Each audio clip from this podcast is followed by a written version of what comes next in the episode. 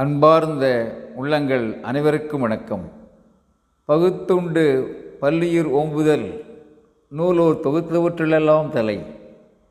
மானுட நோக்கத்தின் மையத்தை மேன்மையோடு உயர்ந்த உள்ளார்ந்த தன்மையோடு உரைக்கின்றார் வள்ளுவர்.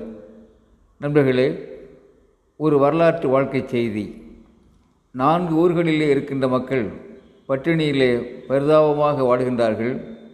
ஆனால் ஒவ்வொரு ஊரிலும் பல சாக்குப்பைகளிலே விதை தானியங்கள் வைக்கப்பட்டிருக்கின்றன. முதல் ஊரைச் சேர்ந்த மக்களுக்கு விதை தானியங்களை பற்றிய எந்த அறிவும் இல்லை. ஆகவே பட்டினியோடு பரிதாபமாக இருக்கின்றார்கள். இரண்டாவது ஊரிலே ஒரே ஒருவனுக்கு மாத்திரம் விதைகளை விதைத்தால் பல உணவுப் பயிர்கள் வளரும் மக்களுக்கு உணவு கிடைக்கும் என்ற அறிவு இருக்கின்றது. ஆனாலும் அவனும் ஒன்றும் செய்யவில்லை. ஆகவே மக்கள் எல்லோரும் பட்டினி கிடக்கின்றார்கள். மூன்றாவது ஊரிலும் ஒரே ஒருவனுக்கு மாத்திரம் விதைகளை பற்றிய அறிவு இருக்கின்றது.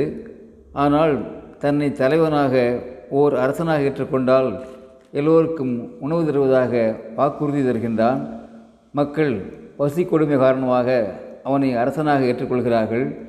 அவன் மக்களை பயன்படுத்தி விதைகளை வைத்து விளைவிக்கிறான். அனைவருக்கும் உணவு கிடைக்கின்றது. உணவு கொடுத்தவன் மக்களை தன் விருப்பம் போல ஆள்கின்றான்.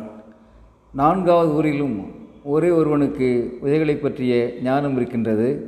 அந்த ஞானத்தை மக்கள் எல்லோருக்கும் கற்றுக் கொடுக்கின்றான்.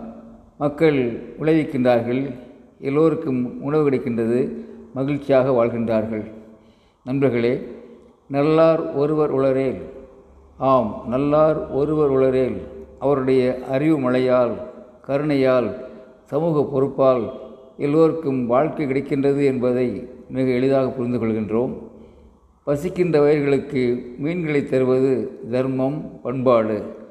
ஆனால் மீன்களை பிடிப்பது எப்படி என்று கற்றுக் கொடுத்து விடுவது சீர்வின் திசைகளை காட்டுகின்ற மேலான நெறி.